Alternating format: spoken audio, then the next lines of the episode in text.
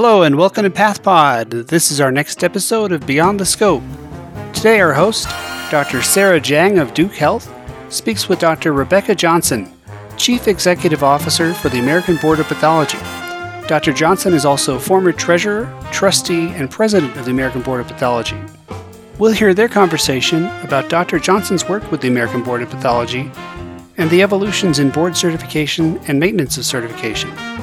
Now, here's your host, Dr. Jiang. Hello, and welcome to PathPod. Today, we're doing our segment called Beyond the Scope, where we speak to pathologists about their pursuits and interests in and outside of pathology. I'm your host, Dr. Sara Jiang. You can follow me on Twitter at S A R A underscore J I A N G. I'm so thrilled today to have as our guest Dr. Rebecca Johnson. Dr. Johnson is the Chief Executive Officer for the American Board of Pathology and a former trustee, treasurer, and president of the ABPath. Prior to her position with the ABPath, Dr. Johnson was chair of pathology and clinical laboratories and the pathology residency program director at Berkshire Health Systems in Pittsfield, Massachusetts. She is a past member and chair of the ACGME Pathology Residency Review Committee. She has been a delegate to the AMA for over 20 years and was past chair of the Pathology Section Council she serves as Secretary Treasurer of the American Board of Medical Specialties and on their Board of Directors and Executive Committee. Dr. Johnson has received numerous awards, including the College of American Pathologists Distinguished Service Award, President's Honors, Outstanding Communicator Award, and Certificate of Meritorious Achievement. Welcome, Dr. Johnson. Thank you, Sara. It's nice to be with you. I am so excited to have you here on the show. I know we're going to learn a lot about the inner workings of the ABP and about organized medicine because you have so much wonderful experience in all those areas. But kind of starting from the beginning, I'd love to hear about, you know, where did you grow up? Well, I was born in a rural town in southwest Minnesota, Slayton, Minnesota. I was born during the county fair, which of course is the biggest deal in a small town. I spent my uh, young years in Illinois. And then when I was nine years old, moved back to Minnesota to a farm where I lived with my aunt and uncle and four cousins. Graduated high school there and then went on to college and medical school at Southern Illinois University. Fabulous, fabulous school. And completed my residency at Hartford Hospital in Connecticut. Fabulous training program. And did a visiting fellowship at National Institutes of Health in hematopathology. And when you were growing up, did you always know that you wanted to be a doctor? No, like most kids, I thought about a lot of different things. In fact, when I was really young, I thought I wanted to be a hairdresser because I loved I love playing with hair and styling hair. So maybe that's what I could have ended up doing. But I always loved sciences and biology. And, you know, I was the kid in biology class that really was interested in dissecting the frog, whereas everybody else was, Ugh.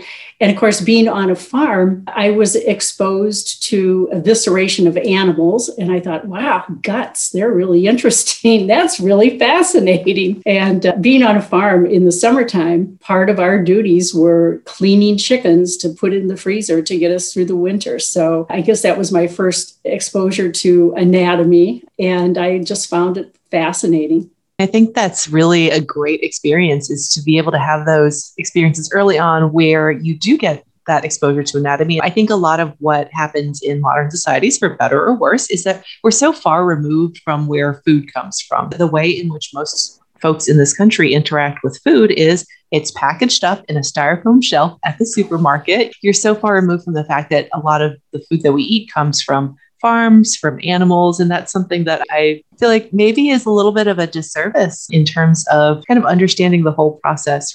Absolutely. You know, having grown up on a farm and you know, being in touch with that. I've always said that anybody who wants to eat meat needs to see animals being butchered. And I think we'd have a lot more vegetarians in the world. I think about that too, actually. I'm from China, and in China, there's a tradition of live poultry markets and food markets. So you would go to the market, there would be live chickens and quails and eels, and you would point at one, they would take it and kind of clean it, kill it, dress it. And so there was that connection of, well, you know, if you're going to eat this meat, you understand that it's coming from something that was alive just, you know, maybe a few minutes or a few hours ago. And I agree, maybe we would have more vegetarians. So, gosh, that was kind of a digression there. So, when did you come to the decision that going to medical school was something you wanted to do? Well, again, in college, I, I wanted to do something in health sciences. And actually, I was originally accepted into nursing school at the University of Minnesota, which in those days was about as competitive as getting into medical school. But being young and stupid and having a boyfriend who was moving to Illinois, I decided to move to Illinois along with him. And so ended up deciding that I would go to medical school. And again, went to Southern Illinois University, which was a brand new medical school. I think my class was the third to graduate. And at that time, there were seven medical schools in Illinois, all of them in the Chicago area. And there was a severe shortage of physicians in downstate Illinois. So the state legislature said, we're going to create a downstate medical school with a mission to train doctors who will practice in rural communities. And they've been extremely successful. They have one of the highest rates of their medical students going into primary care specialties. So it has been a great success. Of course, one of the failures going into, you know, not going into primary care. But even so, hopefully, I've made my school proud. And one thing I am very proud of is in 2010, I was named the SIU School of Medicine Alumna of the Year. Wonderful. Yeah. And I think that definitely speaks to even if you're not necessarily going into primary care, the impact you've made on the field of pathology has been huge. So it may be a slight loss for them and definitely a win for us in pathology. And ultimately, I would argue a win for them as well. So that's great. So, how did you get interested in pathology? What was your path towards path, as it were? Well, I was pretty naive when I started medical school, not having anybody in the medical profession. And I thought everybody became a family practitioner because growing up in a small town, that was what I saw was uh, general medicine. So I thought that's what I would do. But again, I really liked the basic science. I liked the laboratory. I did some electives in pathology and uh, fascinated by doing autopsies. And also, I had a great role model. The chair of the Department of Pathology was Dr. Grant Johnson, no relation, but we would divide our class up twice a week into four small groups for discussion and working with faculty. And I just happened to be in Grant Johnson's section. So when we would be going through looking at in those days Kodachromes of different things. He would invariably call on me because I was the one name of a student that he could remember. so I always had to be prepared for pathology. But he was a great role model, as were uh, the other pathologists in the department. Our associate dean was a pathologist. And uh, I just thought, you know, this is this is really what I want to do. I found taking care of patients very rewarding, but also I found it very emotionally taxing to see really good, nice people with terrible diseases and and dying. So I thought pathology was a good place for me, uh, you know, a good bridge between basic science and bedside medicine. I think that really speaks to the, the way in which a lot of people come to interact with pathology is that we're teaching their medical school courses. And so a lot of students, I think the interaction they have with pathologists is in small groups, teaching anatomy. And so I think that really emphasizes that that's an opportunity if you're out there you know whether you're a resident or you're faculty teaching those medical students you know that's a real chance to show off our field a little bit, right? And I'm not saying that I'm always trying to recruit people to pathology, but I'm always trying to recruit people to pathology, you know, whether it's, yeah, right. So, I, you know, if I'm on Frozen's, actually, I was on Frozen's yesterday, and often, you know, medical students come in with our surgeons and two of our surgeons came in. There were no medical students with them. And I was like, come on, what's the deal? You're supposed to bring me the medical students so I can recruit them because it really is, it's an opportunity to show them what we do. And a lot of us don't go into medical school thinking we're going to be pathologists, but it really is, it's this hidden gem. And I'm so grateful that I was able to interact with the amazing pathologists actually here at Duke, where I've stayed, to introduce me to this field because it really is something that not a lot of people have on their radar coming in. Right. Well, one of the things that that I like to do, again, I've always been a believer in organized medicine. And so, for example, our Hillsborough County Medical Association has three dinners a year and they always invite the medical students at no charge for a free dinner so you know that attracts plenty of medical students mm-hmm. And uh, they ask people like me to pair off with several of them. So, you know, I'll buy them a glass of wine or a beer or a soda and uh, talk to them about pathology. And one of the things I always say to them is pathologists are the happiest physicians I know. They really, they really are. we don't have some of the hassles that our other colleagues in medicine have. Yeah, yeah, it's so funny. I don't know if you've seen, I think we've been getting a lot of good Twitter PR from Dr. Glaucomflecken, who's on TikTok and Twitter. And he had this video of what it's like when you go down to the pathology department and the pathologist is like, oh, it's a medical student. Welcome. Come on in. Have some Swiss Miss. Hey, cancel grand rounds. We've got a medical student. You want to see them? and I think that, you know, I really felt, I felt seen when that video came out because I do think every time a medical student comes in the frozen lab, I'm like, oh, welcome. Hey, look at this mitosis. Look at these features. Have you thought about pathology? It's a great field, you know? and I definitely feel we're trying to counter that stereotype of pathologists being kind of in the basement and kind of being, you know, not very friendly. Maybe we've gone a little bit too too far that we're so overly friendly that our, well, our colleagues, yeah. Yeah, we're definitely not the introverts that we get accused of being. Yeah. And even if we're introverts, we're friendly introverts who love to teach and right. share. And there's a, and being nerdish is popular nowadays. So yeah, yeah. No, I mean nerds run the world, right? just you know, just look at the situation with the pandemic where the nerds are the ones leading the way in vaccinations and the science. Yeah, yeah. So we've talked a little bit about some of your childhood dreams. What would you be if you couldn't be a pathologist? What do you think you would be doing? Oh gosh. That's really hard to say. I think I would definitely be doing something in the healthcare field. So I actually started in optometry school before I got my acceptance into medical school. So I suppose I could have ended up an optometrist or I could have gone back and gone into nursing, but certainly it would have been something in healthcare. That's what I really like to do. Cool. And definitely optometry has a lot of use of scopes and lenses. So maybe it just speaks to your desire to kind of work with your eyes because I feel like it's all kind of visual, right? Could be. Great. So moving on to your more recent career, I'd love to hear about your experience, you know, with the American Board of Pathology. How did you get interested in it? How did you get started? Well, I was a residency program director, a department chair, so I was always very interested in graduate medical education and put myself forth to be on the ACGME review committee, which I did, and also was in leadership of PRODS, the program directors section of the Association of Pathology Chairs, and I was chair of the PRODS section. And uh, so when there was an opening on the American Board of Pathology, I expressed interest to several of the trustees, and they were looking for someone with kind of a hybrid of medical education, graduate medical education, as well as private practice, which, you know, unusual. I was in that kind of situation. So I joined the, the board as a trustee in 2000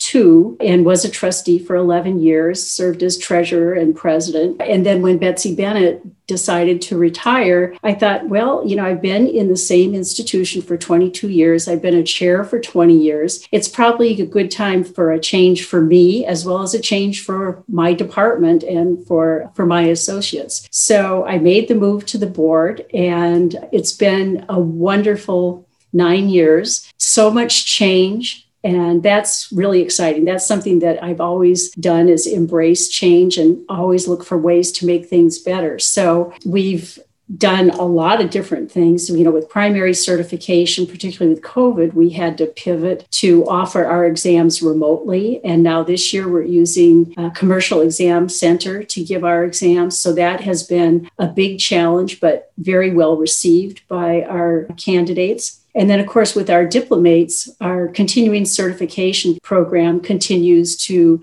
grow and to evolve. When the program was being set up, it was while I was a trustee. And I know Dr. Bennett was very cognizant of making a program that was relevant and as least burdensome as possible while still meeting the ABMS requirements for continuing certification, or in those days called maintenance of certification. So the really exciting things that we've done with that is we've expanded the, the sorts of activities that our diplomates can use to meet their improvement in medical practice requirements. But the really big thing is we've gone away now from the every 10 year exam, which people hated, even though our philosophy was you've already attained initial certification, which is the high bar for entry into the profession.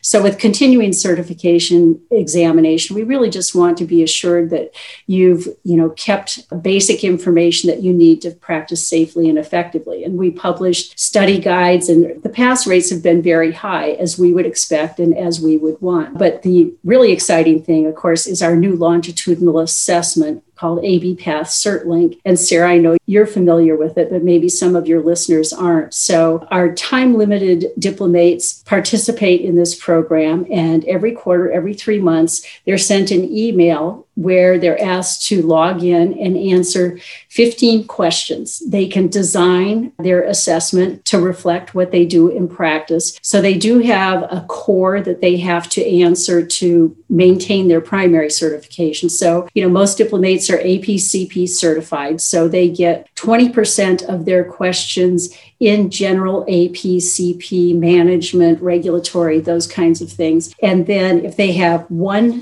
subspecialty certification, they'll get 20% of their questions in that subspecialty. If they have more than one subspecialty, they're required to have 10% of their questions in each subspecialty. And then the rest is selective because we really want this to be relevant and meaningful to their practice and help them improve in practice. So they can log in anytime and answer one question, five questions, all 15 questions. They have five minutes for every question and they can use any resource except another person. And they get immediate feedback on whether they got it right or wrong and also receive a critique that is an explanation about the question, references, and they can comment to us on questions. So we get a lot of feedback, most of it positive, but you know, sometimes that's a really dumb question. Why are you asking me this? So we do take that feedback and continually try to improve the quality of the questions and, and the relevance of the questions. So we actually have 32 practice areas that people can select from. So we have all of our 11 subspecialties as practice areas. But then again, in anatomic pathology uh, and clinical pathology, we have all of those specialty areas. So GI, GU, GYN, uh, lung, placenta. So 15 questions times 32 practice areas. You can imagine how ambitious it has been for us to have sufficient number of items to allow our diplomates to design what's relevant. And so now in July, we're going to be migrating to a new platform.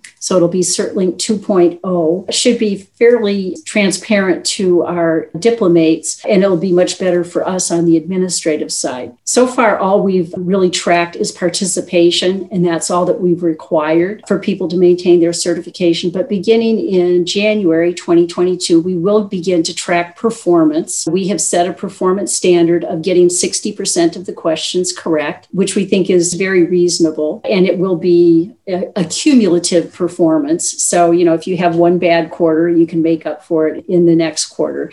And again, we we really believe that our diplomates will do well and will perform well. And if people do have difficulty, you know, this is a way to identify it and for them to fill in their knowledge gaps. So we're pretty excited about it, and the feedback has been very positive.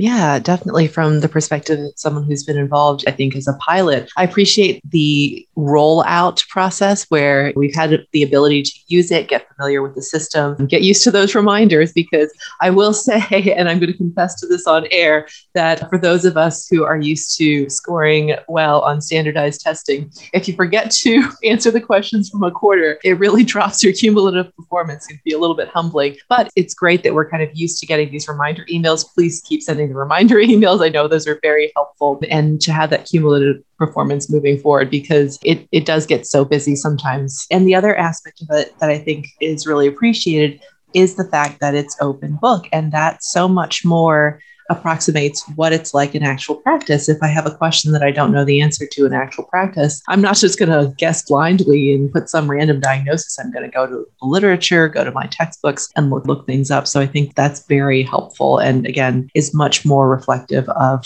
what we actually do in practice. And that's the thing about uh, CertLink is while you know we are required again by the standards for continuing certification to do a, an assessment of medical knowledge. This is also a formative assessment, not just summative, but we want it to be formative so that people can learn while they're demonstrating their medical knowledge. Yeah, and I appreciate that. At least in the references I've seen, a lot of them are pretty open access. So anyone can get access to the articles or chapters or the resources that are listed in the critiques from the items. So I think that's really nice because not all of us are at institutions that have access to all the journals. Yeah, I'm always gratified by the number of people who say that they go to those references, they read them, that they learn a lot from from the CertLink activity. So that's very gratifying. It's meeting the needs that we were hoping it would meet. Absolutely. And I think that really speaks to the thought that went into the process that you're trying to create something that is going to be helpful. I mean, obviously, it's something we have to do, it's a requirement, but to make it something that's going to be realistic, to be practical, to be less onerous. I mean, as much as we all um, love those trips to Tampa to t- take the tests, I think, especially now that um, we've moved so much to virtual, having that CertLink is just so much easier. When did the idea come about for the, the CertLink system, or how did that come about? Well, you know, it's always good to learn from the other boards. So, some years ago, it was actually the American Board of Anesthesia that came up with what they called their MOCA Minute, which was Maintenance of Certification Assessment.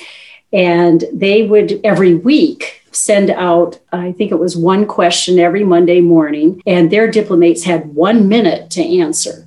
Oh, Not, my. They had one minute, but they tried to make it walk around knowledge type of things. And it was, again, so well received that after a couple of years, it became a permanent change to their continuing certification program, and they required all their diplomates. So we've had a phase in and a pilot phase. So, again, starting in January 2022, all of our diplomates will be required to participate in CertLink. And that 10 year exam is, is going to go away. We'll still have to keep some sort of exam for people that need it for licensure. You know, there are some states that require if you are applying for a new license, you have to have taken some sort of secure exam within the past 10 years, which could be USMLE step three, but I don't think any pathologist. I, I don't, I don't think you're going to get a lot of people uh, lining up to take that option, honestly. Right. So, so we will have some sort of general exam similar to what we had when we had voluntary recertification, which went away in 2014. But, you know, again, we want to be supportive of our diplomates.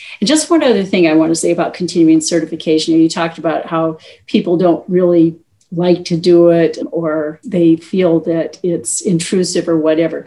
You know, I say to those people, this is a wonderful credential, you know, that you can say to your colleagues and you can say to your medical staff and to your patients that you are keeping up that you are someone that is a professional and that you're committed to showing improvement in practice and maintaining or increasing your medical knowledge. So, continuing certification, I think, is a great credential, just like initial board certification is a wonderful credential.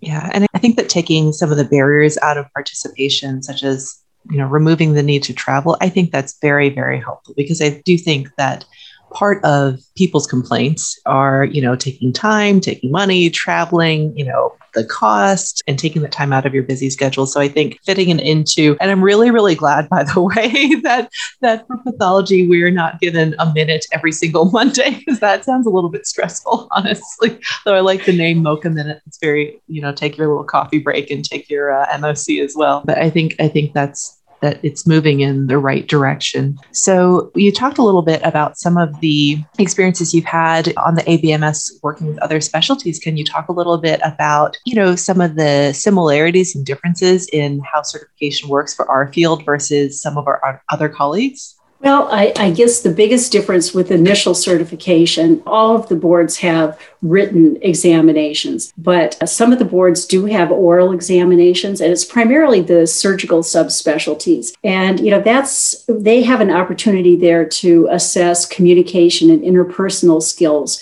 which is something that boards that just give written exams really can't do. And so we rely on our program directors to say that our candidates are competent in those areas. So that's probably the biggest difference with initial certification.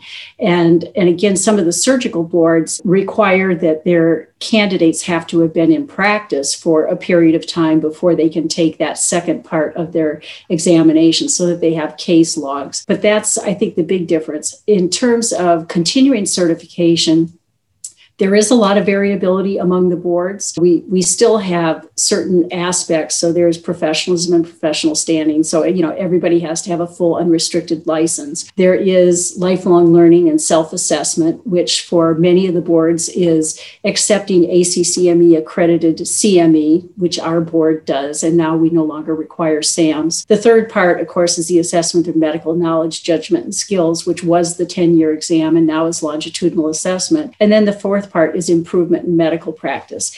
And pathology's always been way ahead of the other boards in that because quality improvement, quality assurance has always been in the DNA of pathologists. It's, it's what we do all the time in our daily practice. So it was very easy for us to come up with ways for our diplomates to demonstrate how they were doing improvement. Whereas some of the other boards, they, they're tearing their hair out trying to figure out how they do that particularly for their independent private practice physicians, you know, who have no relationship to a hospital, maybe solo practice. It's a little more difficult for those physicians to figure out how to demonstrate improvement in practice. So I think we've been lucky in pathology that it's been that part has been really easy for us and relevant.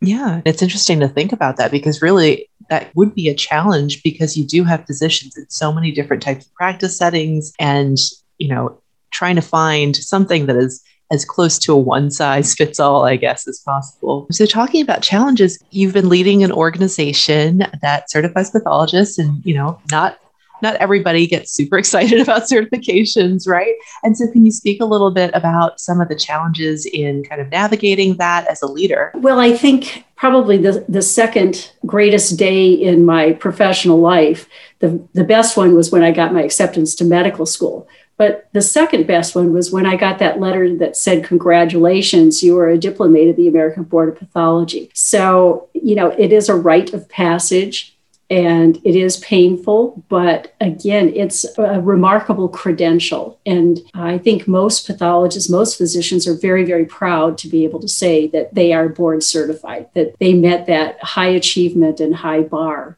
to become certified. And it, and it is a gold standard. The public doesn't often understand the difference between certification and licensure, but they do understand when you say, Would you want your doctor to be board certified?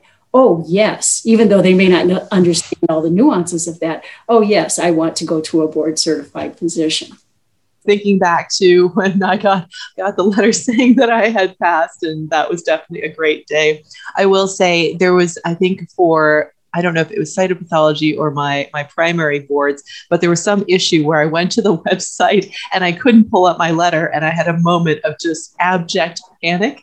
And this is all credit to the ABP staff. I picked up the phone, I called the ABP number, and one of the folks at the ABP very, very kindly kind of walked me through the issue. I think maybe I had uploaded some wrong PDF of my license and solved the issue. But I will say, just on air again, a shout out to the folks who work at the ABP because every time I've reached out with a question, whether I was late to submit some paperwork uh, or, gosh, I'm really making myself sound uh, delinquent on this podcast. The folks have been so helpful in straightening things out for me. So just a shout out to anyone who's listening. If you ever run into problems or questions, reach out to the ABP. They have actual human beings who are super nice and super helpful. So, you know, thank you to them for for making my interactions uh, with the board as painless as as possible. Well, thanks for that recognition because our staff they really are wonderful and they are there to help our candidates and, and our diplomates. In fact, one of our most recent added positions is a diplomate success specialist. So again, you know, we're we're there to help everyone succeed. And thank you for recognizing staff because they are really wonderful. It's grown amazingly. That's another one of the big changes. When I started in uh, 2013, there were 10 of us in the office, all women Now we are up to 18 and we have six men. So we have some gender diversity in our office. So things have changed. We've brought in some IT expertise. So you're going to see the pathway be totally redesigned to be just better dashboard and knowing where you are with your continuing certification. And we're redoing our website. So things are going to continue to improve. Well, awesome. Well, thank you for setting all that up for us and making it easier again to keep track of everything and just to have a unified website and email reminders so so helpful for those of us who uh, might otherwise have a, a, tendency to be a little bit delinquent we know everybody's busy yeah. they have more to be concerned with than just the board yeah yeah. So thanks for helping to make it streamlined. So shifting gears a little bit, you know, I want to talk a little bit about some of the other work that you've done in organized medicine, because I think the first time that we met was actually in the context of an AMA meeting when I was one of the, the resident delegates. Can you speak a little bit about your involvement with the AMA and organized medicine? Well, you know, I've always believed in the role of organized medicine. So both at my local medical society, at the state pathology organization, state medical associations, and of course, nationally at, at the AMA. So I just urge people to support those organizations, to join those organizations because they represent you. And in Washington, in particular, you talk to legislators and they say, you know, you doctors, each one of you your specialties, you come to us wanting this and you want that. There's nobody that speaks unified for all physicians. They said when the American Bar Association comes to town, they talk to the issues of all lawyers. But you guys, you need to be a little more united. And that's what the AMA can do for us. I know there's been a lot of disagreement with the stands of the AMA in the past. It, it has been a very conservative organization, but it's changing. It's changing remarkably primarily because of the young physicians that are involved and helping to set policy at the AMA. The other thing to remember is the president and CEO of the AMA is a pathologist. Dr. Jim Madara, who also was a trustee on the American Board of Pathology. So the AMA is an interesting organization. Their House of Delegates sets policy. They meet twice a year, as you know, and it's a, probably the most painful democratic and organization I've ever been involved in. But in the end, they do the right thing and uh, they speak for all physicians. So, you know, I really encourage people to join the AMA, to contribute to AMPAC, and of course, join your specialties societies, your specialty organizations. In pathology, we're blessed as well as cursed by having so many specialty organizations, and they're all wonderful and they all do very good and sometimes different things, but they do compete for our dues dollars. It would be nice to see more collaboration among those organizations. Yeah. And I think one thing that you know wasn't really clear to me before I started getting involved with AMA is you know when people talk about organizations like the AMA or you know other organizations it's like they are this nebulous they and I don't like what they do. But what they is is actually a group of fellow physicians getting together in a room like you say and it is a little bit painful to to talk about the policies and vote on policies and discuss the policies and one of the things that became very clear to me is if you don't like what they are doing and you are not participating then you know in some ways you kind of don't have a right to complain because if you wanted to impact what the organization is doing, you need to be involved, right? And whether that is as simple as joining and having your membership or getting involved to try to run as a delegate or coming to the annual meeting or being a part of the meeting, you know, that involvement, if you're not even willing to engage, then you shouldn't be particularly surprised if the nebulous they doesn't move in the direction that maybe you want them to. I absolutely agree. Couldn't have said it better myself. The other thing that I wanted to point out is that the representation that pathology has at the big house of medicine within the AMA is tied to how many members of a given organization like the CAP or USCAP are also members of AMA. So literally by joining the AMA as a pathologist who is also a member of these organizations, you are actually increasing the representation of pathology in the House of Medicine. Absolutely. Representation by each of the specialty organizations is based on their AMA membership. I think that if you're not, and again, it is a big ask to to maybe get involved in the parliamentary procedure at the AMA. But you know, if you're interested in helping pathology have a really strong voice at the in the bigger House of Medicine, being an AMA member as well as uh, being a member of CAP, USCAP, ASC, ASCP is a great and relatively easy way to do it just by joining obviously I'm a little bit biased, but but I yeah, and you meet you really meet some fabulous people. I mean, it, it really is the leadership in medicine. Absolutely. I remember just having really great engagement with residents from other specialties and talking about policies at the residents and fellows section. I think it's really important for us to have a voice there because we all want to be part of the process. And we as pathologists know how central we are to medicine. But if, again, you don't have a seat at the table, then your views, your input, they're not going to be taken into consideration when these policies are being made. Well, getting off my soapbox a little bit, let's talk about some of your interests outside of pathology. What do you do in your probably very limited free time with all the hats that you wear? Yeah, things are pretty busy. That is that's true. Well, before the pandemic, we love to travel. So we've been to some great places. We've been to Antarctica. We've been to Machu Picchu. We've been to the Galapagos Islands. We've been to the Arctic, many countries in, in Europe. And right before the pandemic, that Christmas and New Year's, we took a Nile River cruise. Oh, wow.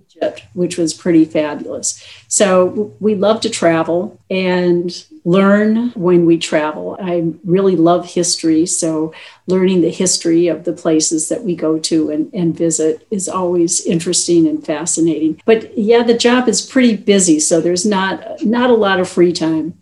Yeah, I, I love travel as well. And I really hope that things can move to a direction where we can go and travel and go to meetings again. Because one of the really wonderful things about being an academic pathologist and trying to teach and educate was the opportunity to travel to different places, to different meetings, meet colleagues from around the world, around the country, and share knowledge and network with them. And I really miss that because I think even as the virtual platforms have given us an opportunity to connect with people worldwide who might not have had the opportunity to travel to these meetings in person previously, I really miss seeing people in person. And I think the virtual platforms are great. I believe very, very strongly that virtual connections are real connections, but it is really challenging to try to attend a virtual meeting. And then also, you know, you know, take care of uh, my kids and unload the dishwasher and be on service and answer pages. And I think that I have about reached my limit for multitasking during this past year. well, you have to know when to say no, Sara. Yeah, I know. I'm working on that. I really, I, I am working on that. And I think it's a skill we can all work on. Yeah, we really miss that face to face interaction with people. It's just not quite the same. Giving grand rounds by by Zoom just doesn't quite make it. Exactly. Any words of advice for our aspiring pathologists, pathologists who are interested in getting involved in organized medicine, pathologists who are going to take the boards? You know, if you close us off on some of that be proud to be a pathologist, enjoy your life, enjoy your profession because it is wonderful and it is rewarding. As far as getting involved, some advice that I was given by a senior pathologist early on in my career was volunteer to do something that nobody else wants to do and you will be greatly appreciated. You'll it will, you know, help you in in the long run and that has certainly worked for me. I remember when our hospital was doing a fund drive for their foundation and nobody likes asking other people for money but you know I, I, learned how to do it and to do it in a way that people appreciated rather than felt put upon. So doing the hard things. With residents i always said get out of your comfort zone because that's how you learn and that's how you grow. So to our residents and fellows go beyond your comfort zone and you will become a better person and a better pathologist again, I love pathology. I love my profession. I love the people in my profession and uh, being able to interact with them. So it's been a real uh, honor and privilege to talk with you today, Sara. Thank you so much for speaking with us. Thank you so much for coming on to the show today. It's been an absolute pleasure, and thank you for all you've done to lead the way for pathology in the House of Medicine and work on innovations in pathology certification to make it better, more seamless, more productive for all of us. So thank you so much. Well, thank you. You're welcome.